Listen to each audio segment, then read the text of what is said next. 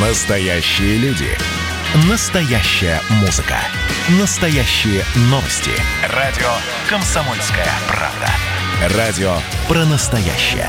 97,2 FM. эм. Был бы повод. Здравствуйте, я Михаил Антонов, и эта программа «Был бы повод» 5 декабря на календаре и рассказ о событиях, которые происходили в этот день, но в разные годы, ждет вас в сегодняшней передаче. 1699 год, 5 декабря, каторга впервые объявлена мерой наказания в указе Петра I. Сам указ называется «О наказании посадских людей за взятки с выбранных ими людей к таможенным и кабацким сборам». До этого на Руси практиковались другие виды наказания – порка, клеймение, острог и прочее. И вот нововведение – высылка на поселение в отдаленные места империи. Первым каторжником становится староста города Венев, попавшийся на взятки. Вообще за мздоимство тогда приговаривали к казни, но в этом случае, положив на плаху и от плахи подняв, вместо смерти били кнутом без пощады и сослали с женами и детьми в ссылку в Азов на вечное житье, определив быть в каторге на работе. Под каторгой тогда понималось судно, корабль, галера, на которых преступников сажали на весла. После первого указа Петра последуют и другие, дополняющие друг друга. Например, дряхлых и инвалидов было предписано отсылать в монастыри, где в кандалах они должны были работать вечно. Были усилены наказания вплоть до смертной казни за побеги с каторги. К тому же каторжан предписывалось не употреблять в мелочные работы. Вот именно на каторгу. Только вам туда попадать я не советую. Вы сломаетесь.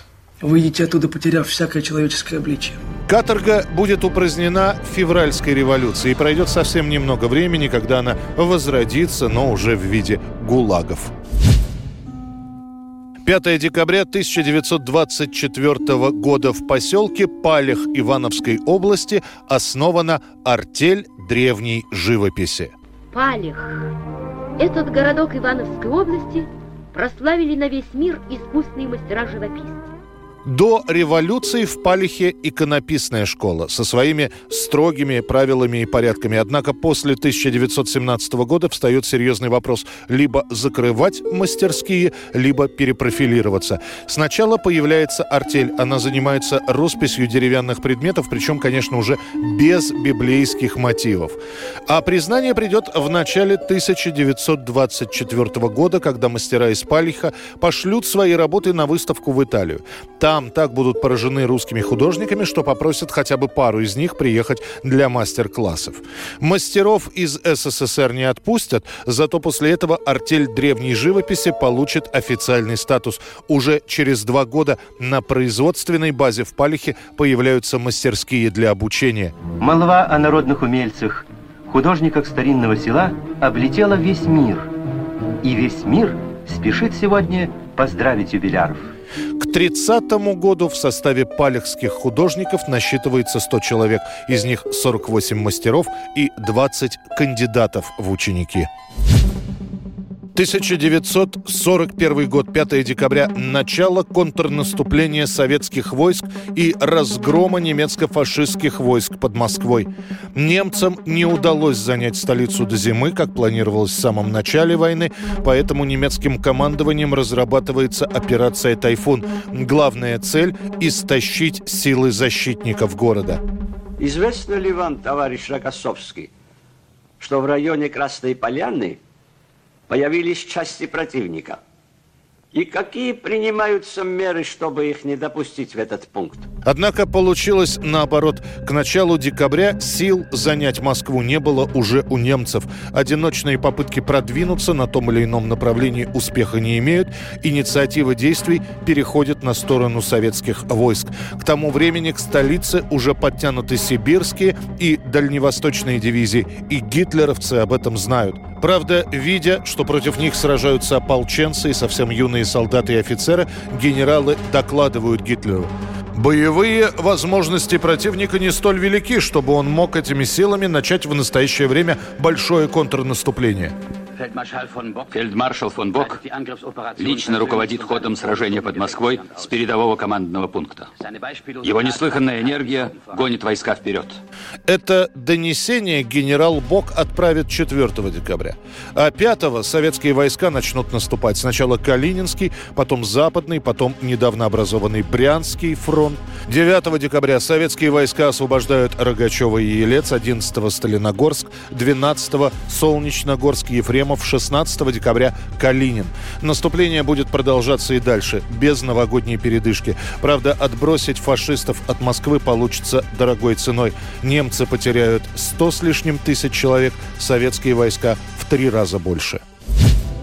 5 декабря 1988 года Певец и композитор Рой Орбисон дает свой последний в жизни концерт в Кливленде. О том, что музыкант болеет и каждое выступление для него это мучение, знают только близкие. Орбисону уже сделана операция на открытом сердце, он страдает от язвы желудка, и врачи приписывают ему, если не постельный, то хотя бы щадящий режим.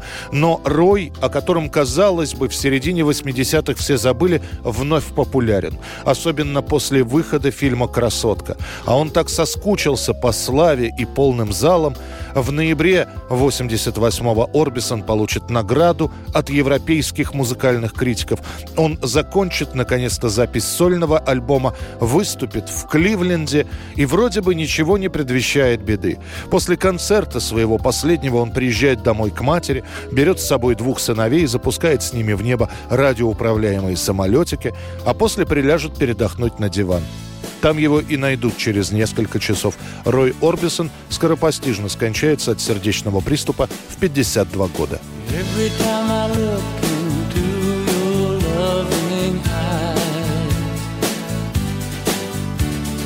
I see love that money just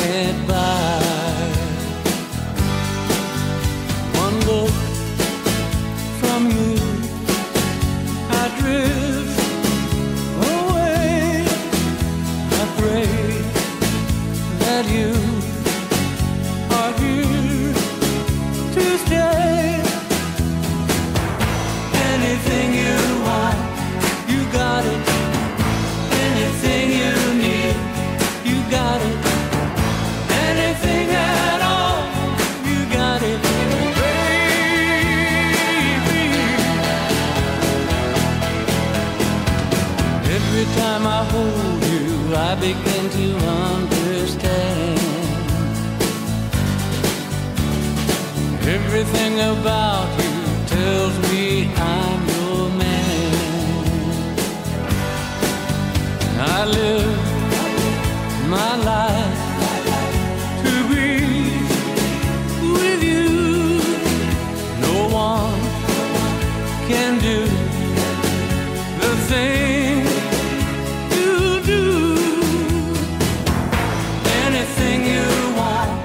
Это была программа «Был бы повод» и рассказ о событиях, которые происходили в этот день, но в разные годы. Очередной выпуск завтра. В студии был Михаил Антонов. До встречи. «Был бы повод»